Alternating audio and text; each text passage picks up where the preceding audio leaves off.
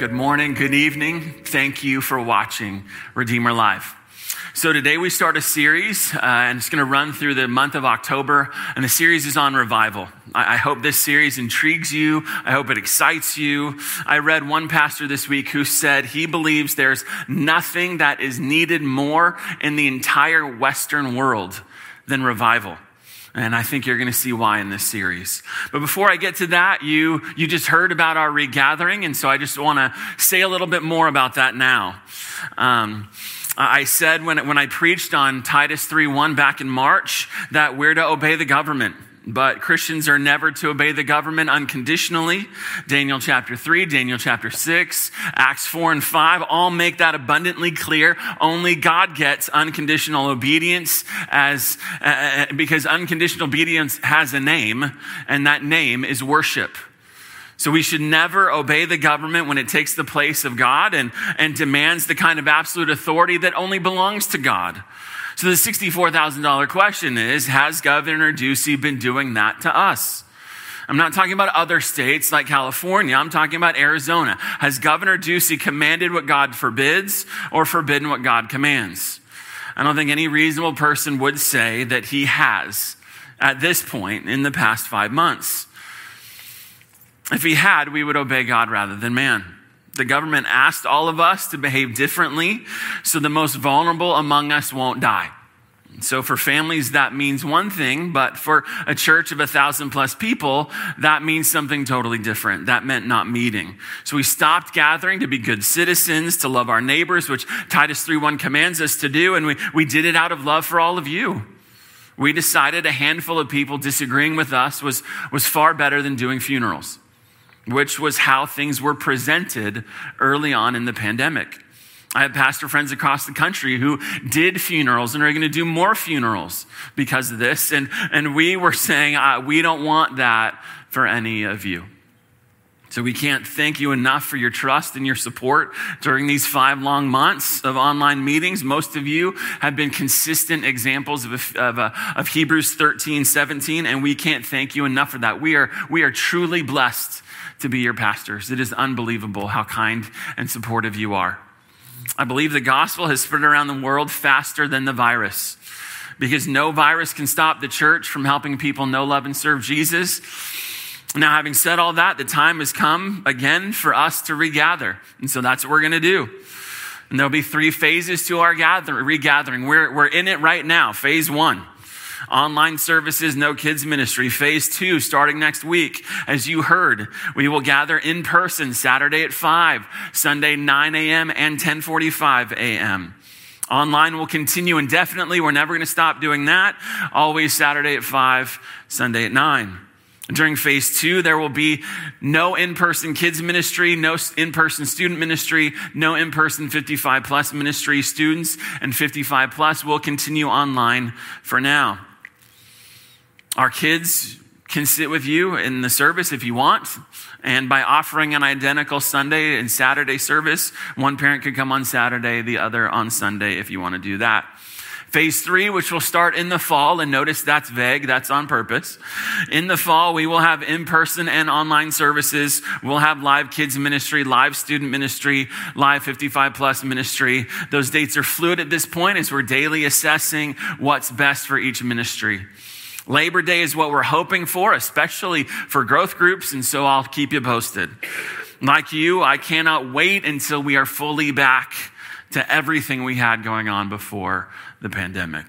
In the meantime, if you're comfortable with it, I would recommend, if you're like, I, am not sure I want to gather, regather with the church yet, I, I would encourage you, if you're able and, and you want to be with other people, do things like watch parties. Where on a Saturday night or a Sunday morning. You, you meet with friends or you, you meet with your growth group for fellowship, have breakfast, uh, have a barbecue, uh, watch the sermons together, discuss the growth questions together. Watch the Tuesday or the Wednesday or the Thursday sermons with other people. Do the one another's during this time. That it takes a, a specific call or an email or a text to kind of get that started. But once that gets started, that it is critical especially if you're saying, I'm not sure I want to be in a, in a large group gathering. I, would love maybe 10 or less. That, that's fine. I'm comfortable with that. Then, then great. Do something like that. Be around other Christians. Let other Christians be around you to care for you and talk to you and, and do the one another's. Now, when it comes to our in-person services, let me just let me just remind you of some things, some some guidelines for those. Starting next week, one, we're going to trust you not to come if you're sick not to come if you've been sick in the last two weeks, and not to come if someone in your home has been sick. We're also going to trust you to, to, to make the best decision for you if you're over 65 in a high risk category or have pre existing conditions. We're also going to trust you to spread out as much as you feel comfortable in the services that you attend. We've taken a third of our chairs out of this room. We've created spaces behind the stage, to my left, in the breezeway, in the kids' ministry, all so you can spread out and in those areas watch the service. We'll leave wearing a mask up to you. If you don't wear one, we'll expect you to love those who do. If you do wear one, we'll expect you to love those who don't. You have the freedom to live according to your conscience on this. Romans 14, regardless of our, regardless of our culture of shame, Let's make sure that we are respecting each other's Christian freedom on this. Five, we will leave it up to you as to if you're going to sing or how you're going to greet people. We should have love and respect for each other, like I said. So the staff's not going to police hugs or handshakes or fist bumps or conversations. Church just isn't church without singing and interacting with people that we meet and people that we know and love. Also, sorry, no donuts, no drinks until we can figure out how to do that with minimal contamination. And we're all comfortable with that again. And, and seventh, we will do our best to keep the place clean and disinfected, especially in the high traffic areas on our campus. Now, this plan to regather gives each of us a lot of responsibility, puts a lot of responsibility in your hands. And you're going to be able to choose to do what, what you think is God's will for you, your family, and all the people that you, you would interact with here. And again, if you're thinking, Jon, honestly, not sure if I'm going to see you for a while. Uh, maybe not uh, until 2021, maybe not until there's a vaccine. Listen, that's okay. We love you. We're going to keep broadcasting online. Just, just help us out maybe by checking in every once in a while. Email me, one of the other pastors saying, Hey, we're doing all right. I know we're reaching out to members, especially to see how they're doing, but, but you can do that back just to let us know how you're doing. Now, grab your Bibles and open to 2 Timothy chapter 3.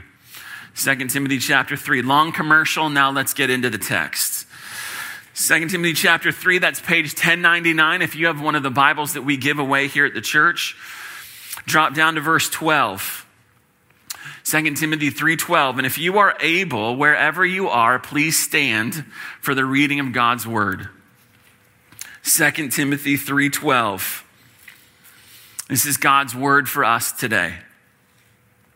Indeed, all who desire to live a godly life in Christ Jesus will be persecuted, while evil people and impostors will grow from bad to worse, deceiving and being deceived. But as for you, continue in what you have heard and have firmly believed, knowing from whom you learned it and how from childhood you have been acquainted with the sacred writings, which are able to make you wise for salvation through faith in Christ Jesus. All scripture is breathed out by God and profitable for teaching, for reproof, for correction, and for training in righteousness, that the man of God may be complete, equipped for every good work. I charge you in the presence of God and of Christ Jesus, who is to judge the living and the dead, and by his appearing and his kingdom, preach the word. Be ready in season and out of season, reprove, rebuke, and exhort with complete patience and teaching. For the time is coming when people will not endure sound doctrine, but having itching ears, they will accumulate for themselves teachers to suit their own passions, and will turn away from listening to the truth and wander off into myths. As for you, always be sober minded, endure suffering, do the work of an evangelist fulfill your ministry. And as God's word, wherever you are, you may be seated. And as you are, join me in prayer. God, this is one of the most significant passages for pastoral ministry. It is one of the most significant passages for what the Bible is and what the Bible can do in a person's life. And that's going to be our focus this morning. So I pray that these truths will deeply impact us. That, that our lives will change, that our habits will change as a result of a message like this. That will not be because of the eloquence of the preacher. That will be because of the power of your spirit working through the clarity of your word.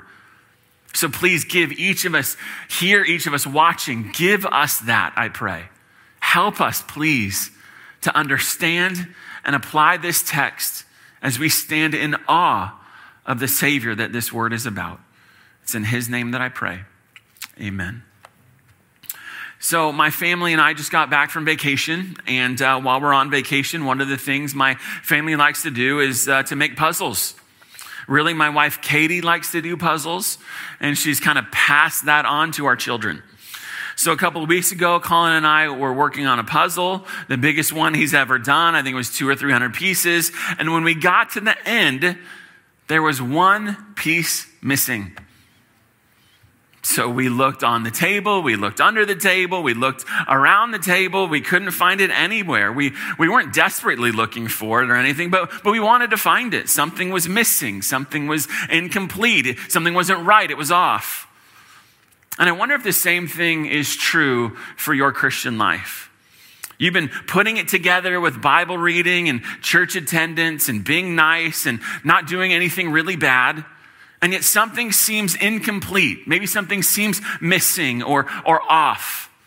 Oh, you know you have every spiritual blessing in the heavenly places in Christ. You, you know you've been made alive, born again. You, you know you're, you're not the same that you used to be. You know your sins are forgiven. You know you're adopted into the family of God. You know all of that is true. You know you're assured of heaven and a whole lot more. And yet you know there's something more. Something you want, something, something you don't have, something you, maybe you used to have, but you don't have anymore. Maybe something you know you should want more than you do right now. You can hear it in verses like, like, like, like Psalm 63. Oh Lord, oh Lord, you are my God. Earnestly I seek you. My soul thirsts for you. My flesh faints for you, as in a dry and weary land where there is no water, because your steadfast love is better than life. My lips will praise you. You can hear in those words something that, that maybe doesn't match your soul. Listen to Psalm 42 uh, as a deer pants for flowing streams of water. So pants my soul for you. Oh God, my, my soul thirsts for you, for the living God. When shall I come and appear before God? To God's people, the Jews, Jeremiah 29 13 says, you, you will seek me and find me when you seek me with all your heart. And we hear verses like that and we go, wait a minute, is my passion, is my affection, is my desire, my seeking to know God, like, like, like what we see described, described there? See, I, I, don't want you to get used to and, and settle into having your doctrine all down and having some principles for Christian living, but not have a desire to be close to the living God. So, what's it called when a child of God recognizes that his commitment to Jesus has become cold or routine or stale or dry or powerless or joyless? What is it when, when the desires he, he knows he should have and the, the seeking that he knows he should do for God just, just isn't there? What's it called when a child of God doesn't see himself in the pages about seeking and thirsting and panting and, and desiring for God? What is it called when a child of God sees this and then turns from the decline? And, and, and, his appetite for God is refreshed, and new life, new vitality, new zeal comes into his Christian life. Whether that happens to one person or it happens to a church or a whole community of people, the word for that in the Bible is revival. Revival is the turning of God's people away from sin, away from self, away from apathy, and, and He renews in them a, a deeper commitment to the truth, a deeper commitment to Him, and a deeper commitment to His Word and obedience. Psalm 69 32, you who seek God, there's this seeking of God, let your hearts revive. That's what I want for us. Psalm 85 6, Will you not revive us again? that your people may rejoice in you. That if there's no, that, that we, we, can, we, can, we can get the answer right on a test. God is wonderful. God is good. God, I love God. But do we, re, where does the rejoicing in him come from? It, it can come from if, we, if, if a person has grown stale, if a Christian has grown cold. It comes from him reviving us. It's one thing to know about God, it is another thing to rejoice in him. I want you to know God not just in salvation, but I, I want you to know him. I want you to be close to him. I want you to pray without ceasing because you're, you're wrapped up in a constant conversation with him. I don't want Redeemer to be a church that's, that's all about truth, sound doctrine, and expository preaching and a high view of God, but there's a, a frozenness, a routineness, not a, a lively, dynamic, real, heartfelt, dare I say, emotional, passionate love for God. The church of Jesus Christ in the West, it seems to me, is like a sick man walking amongst the dead in this world. And what we need is not influence. It's not programs, it's not fads, it's not techniques, it's not celebrities, it's not respectability. What we need is God. We need God to visit us. We need God to renew us. We need God to ignite in us a passion for Him that puts everything else in our lives far below Him and His will. So I want to talk to you over the next couple months about revival. I, I want you to understand what revival is and what revival isn't. I want you to understand where revival comes from, how it comes into a person's life, and what it looks like when it does. So we're going to look at revival from four angles over the next couple months. We're going to look at revival from the angle of the Word of God. We're going to look at revival from the angle of the Spirit of God. We're going to look at revival from the angle of the man of God, the preacher. And we're, look at, and we're going to look at specific revivals in the Old Testament. And why are we doing this? So that if you're thirsty for God, you'll drink. So if you're hungry for Him, you'll feast on Him. So that your desires for food or money or appreciation or health or comfort or security or leisure or anything else will be nothing compared to your desire and your love for God. We start our look at revival today by looking at the Word of God. And my point is going to be this there is no genuine revival without the Word of God. We're going to see this over and over again throughout this series. So I have one point today, and it's this point number one. Admit you need the Bible for revival. That's the, the big idea of this passage today. Admit you need the Bible for revival. We live in a day when most people who call themselves Christians don't believe the Bible, and many who say they do may not, may not really mean it because it plays just a, very minor role in their lives. Its influence on their daily lives is like a backup quarterback when the starter is the news or social media or some political commentator or some intellectual guru that they, that they connect with. People who are Christians may forget about the Bible or they may like the Bible. They may read the Bible. They may study the Bible. They may even demand that their church preach the Bible. But even then, for most, you'd never know from their lives that they actually need the Bible. And this could be why so many feel dry, why so many feel cold, why so many feel distant from God. That their, their, their, their love for God needs revival because they've because they, they've, they, they, for whatever reason, they've distanced themselves from the channel of that revival, which is the Bible. I've said it dozens of times since we relaunched Redeemer five years ago. I've said we are Redeemer Bible Church. Bible is in the center of our name because we want it to be in the center of everything we do as a church. And the reason I say this is because of what the Bible is and because of what the, God uses the Bible to do in people's lives. I know of no better text that explains our need for the Bible than one we're going to look at today. So you're there in 2 Timothy chapter 3, drop down to verse 14. Paul's making sure Timothy knows the one thing he needs for life and ministry, the one thing he needs to be a good pastor, the one thing he needs so that the people in his church will know, love, and serve Jesus. And that's the one thing necessary for revival. Verse 14. As for you, Unlike what's going on in the world, unlike what's going on with the imposters, the deceivers, the evil, as for you, continue in what you have learned and have firmly believed, knowing from whom you learned it, and how from childhood you've been acquainted with the sacred writings, which are able to make you wise for salvation through faith in Christ Jesus. Timothy, the culture is not going to be friendly to you. It's not going to be friendly to your message. In fact, it's going to be just the opposite as time goes by, and it's only going to get worse and worse. Persecution on the outside of the church, false teachers threatening the inside of the church. So, what's a young pastor to do? What's, what should his focus be? What should he, he give his attention to? What, is he, what does he need to make him a good pastor for the people that God gave him? Paul's answer, Timothy, verse 14, continue in what you have learned and have firmly believed. What you've been exposed to, verse 15, from childhood up to the present.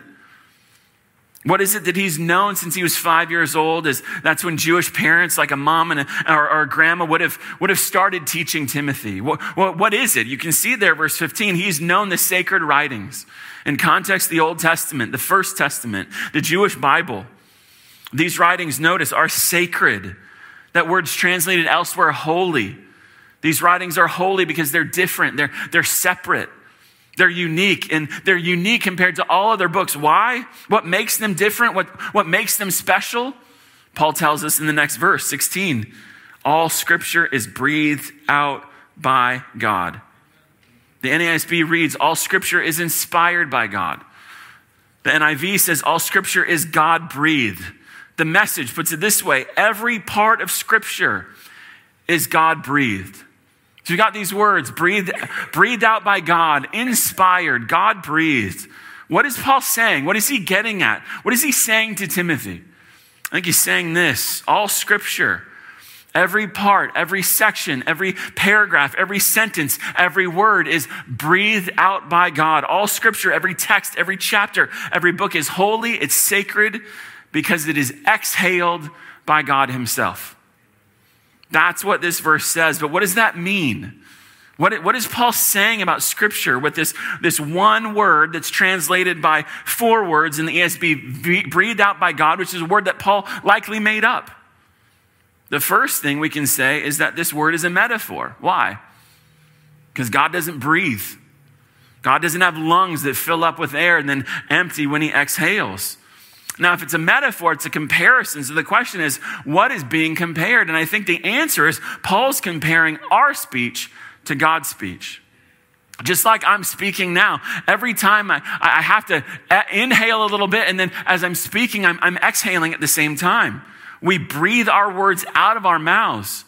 So when God breathed out scripture, what was produced was nothing less than his very words. In other words, Paul is teaching the divine origin of Scripture. Though he used human authors to put pen to parchment, the ultimate source of Scripture is God. Though written by some 40 authors in three languages on three continents over the span of some 1600 years, the Bible is the Word of God, meaning it is the, the Word from God, as if God wrote it himself.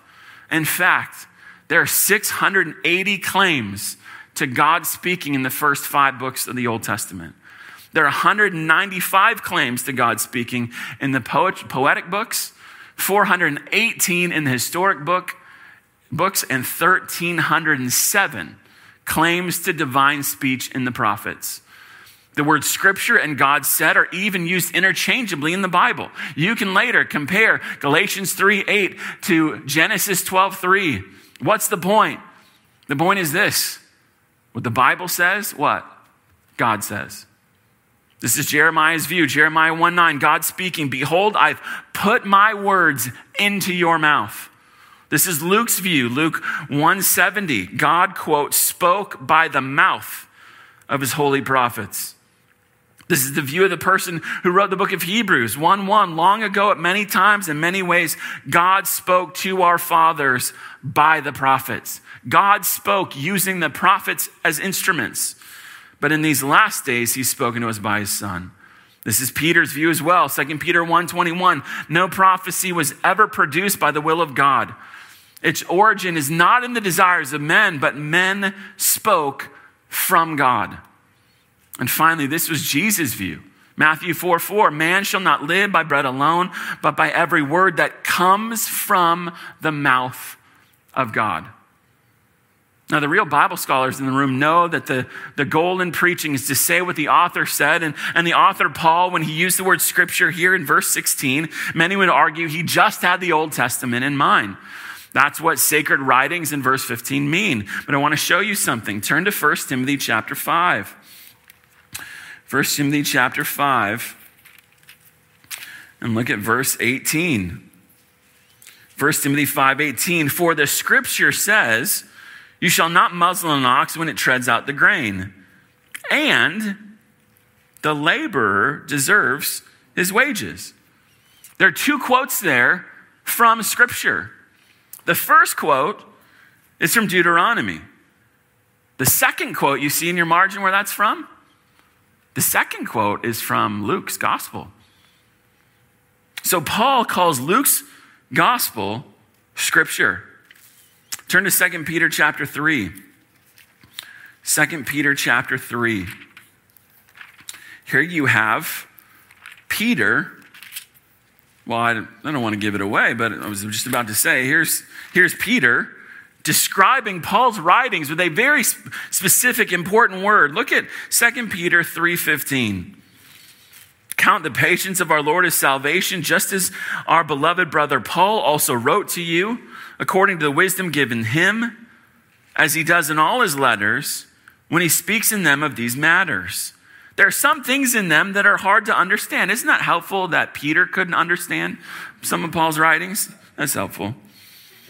Which the ignorant and unstable twist to their own destruction as they do the other what? The other scriptures.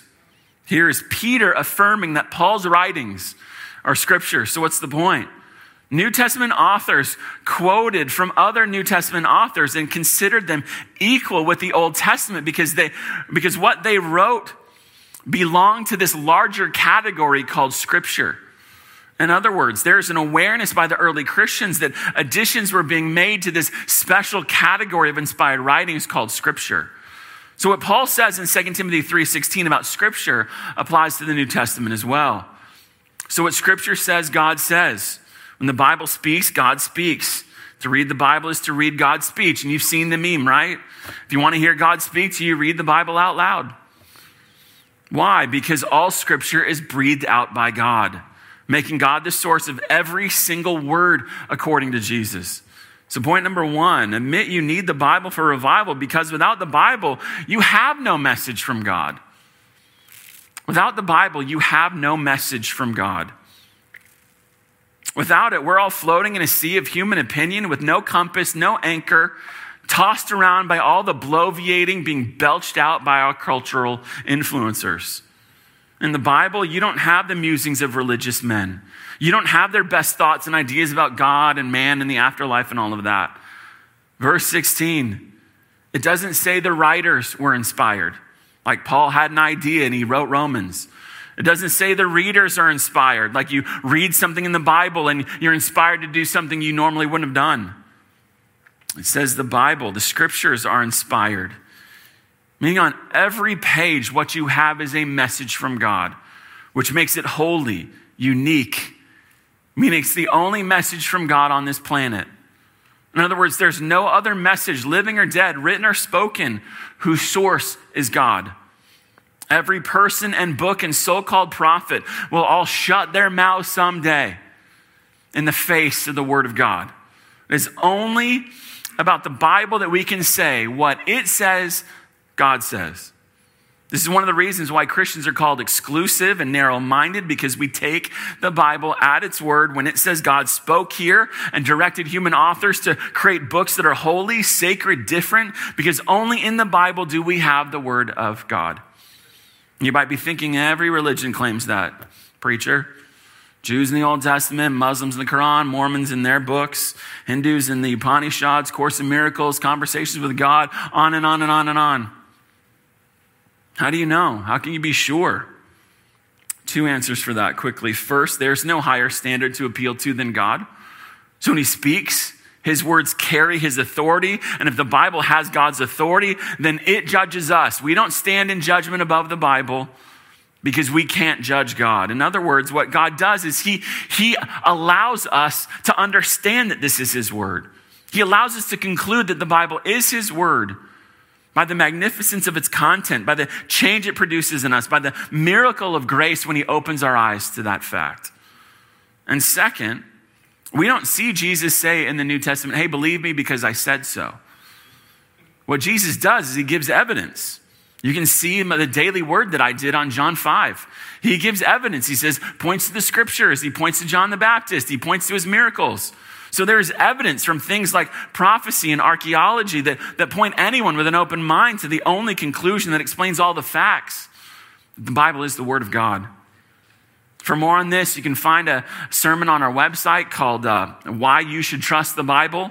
In it, I, I try to give just a mountain of evidence to show that the Bible is God's Word. The Bible alone is the Holy Bible because only in its pages do you have books and letters whose ultimate author is God. This means the Bible is of supreme value. This means only God Himself is more valuable, more special, more wonderful than the Bible. It is our greatest treasure on earth. Uh, uh Psalm 19:10, more to be desired than gold. Our greatest resource, our greatest counselor, because it alone is the Word of God. This is why we teach the Bible here. This is why we want the Bible to be the center of what we do here every time that we meet. If what we say about the Bible and our doctrinal statement is true, that God is its source, then we better treat it as such. Listen, it's not me, it's not the music, it's not the people that should make you want to be here every week. It is exposure to the precious Word of God Himself that should get us here. And when you do, when you expose yourself to the cause, the instrument God uses to revive His people, when, when you expose yourself to that, you put yourself in the path of being revived.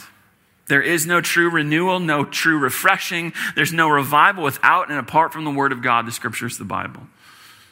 And if there's going to be any revival at all, it's going to come from God. And when He brings it, when He brings it to a person, a church, or a community, He does it by His Word. You see this not only in the Bible being the Word of God, but notice in the text what the Bible produces. It produces two results that Paul describes in verse 15. Go back to verse 15 again. 2 Timothy 3:15 says, From childhood you've been acquainted with the sacred writings which are able to make you wise for salvation. So, what is the Bible able to do? The Bible is able to, verse 15, make us wise for salvation. The word able there in verse 15 speaks to an, an innate ability, a power in the Bible itself. It is, it is no dead book. I hear people, you know, say, you know, the letter kills, the spirit gives life. The Bible is the dead book and we've, we've got the spirit. No, this book is alive. It is living and active. It is, it is able to make you wise. It is the power to make you wise. I remember a pastor, a bunch of friends of mine in college used to listen to, joking about people saying the Bible says or the Bible teaches, like, like the Bible is a person. No, God teaches, not the Bible, chuckle, chuckle. I didn't know why that bothered me, but that stuck with me. It stayed in the back of my mind. And then I read Romans 4 3, Romans 9 17, Romans 10 11, Romans 11 2, Galatians 4 30, 1 Timothy 5 18, and James 2 23, which all say Scripture says. Scripture teaches. This book speaks, it instructs, it teaches. And specifically for this point, in the Bible, it tells you about the person, Jesus. The, the person that you need to know and become convinced about and commit your life to and stake your life and death on in order to be saved. So, point number two admit you need the Bible for revival because without the Bible, you have no eternal life. Without the Bible, you have no eternal life. God, in His kindness, gave us the Bible to be Earth's only source for saving truth. This is what Paul taught, Romans 10 17. So faith comes from hearing, and hearing through the word of Christ. This is what James taught. Speaking about God, he says, James 1:18, of his will, it is God's will, of his will, he brought us forth, he gave us new life, he birthed us again by the word of truth. James 121, he says, put away all filthiness and rampant wickedness and receive with weakness the implanted word which is able to save your souls. This is also what Peter taught. 1 Peter 1:23. You've been born again, not of perishable seed, but of imperishable. That seed, that life cannot die. And that, that, that, that happened through the living and abiding word of God. So, from Genesis to Revelation, the Bible reveals the existence, the holiness, the justice, the perfection, the goodness, and the mercy of God. It reveals God's standard for relationship with Him, which is flawless obedience to every rule, every law, every commandment that He ever gave. It reveals the Savior, Jesus, His life, His death, His victorious resurrection, a Savior that we need because we didn't keep any of those rules. It reveals the meaning of all of that, that, that He would live as your substitute, that He would die as your substitute, receiving the wrath that you deserve that we deserve for our sins. The Bible reveals our, our desperate need for grace, our desperate need for mercy and forgiveness. And it reveals how you can experience that by, by turning from your sin, by turning from being your own God and, and surrendering to Jesus, trusting in Him, no longer trusting yourself to be saved. Look back at 2 Timothy 3:15. It says the scriptures make us wise for salvation. It can teach us the truth that we need to be saved. But we're saved according to verse 15, notice, through faith in Christ Jesus. Some of you need this effect of the Bible in your life like you need air. Because without this specific work of God through His Word, you will not experience eternal life. You need this desperately. And if you're here, you're watching, and you're like, I, I really, I really need to talk to somebody about this because I don't, I don't, I don't sense the life of God in me. I don't, I don't sense a change. I don't, I don't sense that I'm a new creation. I don't sense like I, I just that, like, like I just read that, that you've been born again. Then you can email me. You can come to the church next week, talk to me. You, you, you need to do something. You need to talk to somebody. You need to talk to a Christian that you know. Because there's nothing more important than this work of God through the scriptures to make you wise for salvation. Without the Bible, there's no eternal life. Now look at, look at verse 16. Here's the second result of the Bible. All scripture is breathed out by God and profitable for teaching, for reproof, for correction, and for training in righteousness, that the man of God may be complete, equipped for every good work. What else does God use the Bible to do? The Bible thoroughly equips us to do the good that God wants us to do. The Bible is not given to satisfy our curiosity, to inspire our emotions, to encourage our pride and our knowledge, to give us something to do with our spare time. The Bible exists for two great reasons to, to save people and to grow saved people. To tell people about a Jesus who saves and to make saved people more like Jesus until we see him face to face. This was David's view. Psalm 19 says, The testimony of the Lord is sure, making wise the simple. We want to grow in the knowledge of God. That's God's word. The precepts of the Lord are right, rejoicing the heart. The commandment of the Lord is pure, enlightening the eyes. The fear of the Lord is clean, enduring forever. The rules of the Lord are true and righteous altogether. The Bible fixes our thinking, it fixes our, our feeling, it fixes our desiring, it fixes our acting. It orients our entire being in the direction of God after we're saved. This is Paul's view. Acts 20 32, I commend you to God and to the word of his grace, which is able, which has the power to build you up, to grow you, and to give you the inheritance among all those who are sanctified. Peter taught this. 1 Peter 2 2. Costi preached on this a couple weeks ago, right? Like newborn infants long for the pure milk, pure spiritual milk, that by it you may grow up into salvation. We've all seen how infants long for milk, and, and boy, do they long for it. When we long for the Bible, which tells us about God, when we, when we long for it, when we desire it, we, we grow, we mature, we progress in the salvation that we already have. So, point number three admit you need the Bible for revival because without the Bible, you have no spiritual growth. Without the Bible, you have no spiritual growth. This is why I said earlier some of the some of us, we may not need the Bible like we need air because we're saved. We're, not going to die, but we, we need the Bible like we need food or money. If it's work, if this, if this work of God through his word is gonna, it's gonna go on in our lives, if it's gonna, if it's gonna go on here, well, let me put it this way.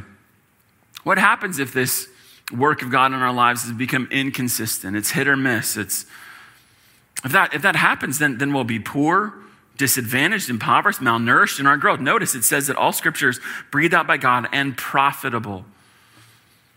It gives us a benefit, it gives us a blessing. And that blessing is it, it grows us, it changes us. Notice the rest of verse 16. It, it, it benefits us by, by what it does in us, what it does to us. Because it comes from God. Timothy was to trust the scriptures, to equip him to do his work as a pastor, to use it to meet the needs of God's people. And how does scripture do this? Look at the text. It benefits us in a world of error by teaching us truth. It's to shape and, and inform every area where God's people need instruction to grow. Therefore, Timothy is to use the scriptures as the source of his instruction, as the primary influencer of, of everything he says and does with God's people. Next, look at the text. The Bible benefits us by convicting us. When we believe something or we're doing something that's not pleasing to God, it, it makes us aware of our sin. Third, the Bible benefits us by correcting us, showing us how to get back on track where we went wrong in our thinking, our acting. God uses it to pick us up when we've fallen down morally or, or intellectually, spiritually. He uses His word to put us on the road to recovery, whether our error is in what we believe or in how we're living our lives. And then finally, the Bible benefits us by training us, equipping us in how to keep walking in God's ways after we've been corrected. God uses it to develop our character, to, to develop our, uh, our, our, desire to please Him, to, to walk in His ways, to make us more like Jesus. So the Bible shows us God's road shows us everything he wants us to feel and think and say and desire and do. It shows us when we've driven off into the ditch morally or spiritually. It shows us how to get back on God's road and shows us how to stay on God's road. Whether it's instruction, conviction, correction, or further instruction throughout life, the Bible was given to God's people for all of those things. So, you need the Bible. I need the Bible. The Bible is absolutely necessary. It is necessary for salvation. We've seen that. It is necessary for growth after salvation. We've seen that. And without it, there is no saving message from God on this planet, no hope of revival. You need the Bible. Oh, and just in case you were still wondering, that puzzle piece that I talked about, that was eventually found. I know some of the uh, OCD who are watching this were like, you got to tell us what happened. Uh, my, my son's uncle Matt, he uh, found it. I think it ended up in another puzzle box because my son was tossing pieces before he really got into uh, making it. And I wonder if the piece that's missing in your Christian life isn't that you're not saved, but that you need revival. Maybe you need a hunger, a thirst, a passion to know and love God. Well, as you read and study and thirst for the Word of God, what happens when you do that is you get the God of the Word. And from him, you receive blessing and knowledge and wisdom and growth and change and help and joy and even more passion for him. That's the interesting thing about God is that the more you hunger and thirst for him, the more you're satisfied in him, but the more you want more. He is the delight that never satisfies as it deeply, as he deeply satisfies. He's like the food that's so good it satisfies your hunger, but you don't want to stop eating because it's just so good. You will find this out as He revives you primarily through His Word. And we're going to see more about that next week. So let's pray. God, none of this matters. None of this makes sense. None of this will have any influence at all on our lives personally if it weren't for the life and death and resurrection of Jesus. This word is his marching orders as the King of Kings and Lord of Lords to his subjects, his people. It is this word that that gives eternal life. It is this word that you use to grow us and change us. You save us because of Christ. You change us into the image of Christ. Because at the end of the day, everything, everything is really about Him. And so I pray that you would use this word. If we're watching right now and we need reviving, if our heart has grown cold or routine, if our heart has, has developed a, a, a layer of concrete over it, because we're just going through the motions, I pray that you would burden us, that you would supernaturally burden us to know you more, to press in to know you, to seek you. Whether that's fasting, whether that's prayer, whatever that is, however that's going to work out in our lives, God, I pray for anybody who's experiencing that deadness and that needs revival that you would do that. And Father, as I, as I, from my extremely limited perspective, survey the church, at least in America, God, we need revival on a massive scale. We need repentance. We need you. We need you desperately. We can tell that we need it because there's so much fighting, there's so much bickering, there's so much battling going on. And not against false teachers are pretending to be Christians, but against, against brothers and sisters. God, when the, when the tide is out, every little fish thinks it has the ocean, but when the tide is high, we're all together. May the tide of your truth, may the tide of your spirit, may the tide of love for you fill your church in these dark days. That's what you did in the Old Testament. You did it multiple times, especially in the book of Chronicles, we see that. As things got darker and darker, you revived your people. You've done it in history. I pray you would do it again for the glory of your name.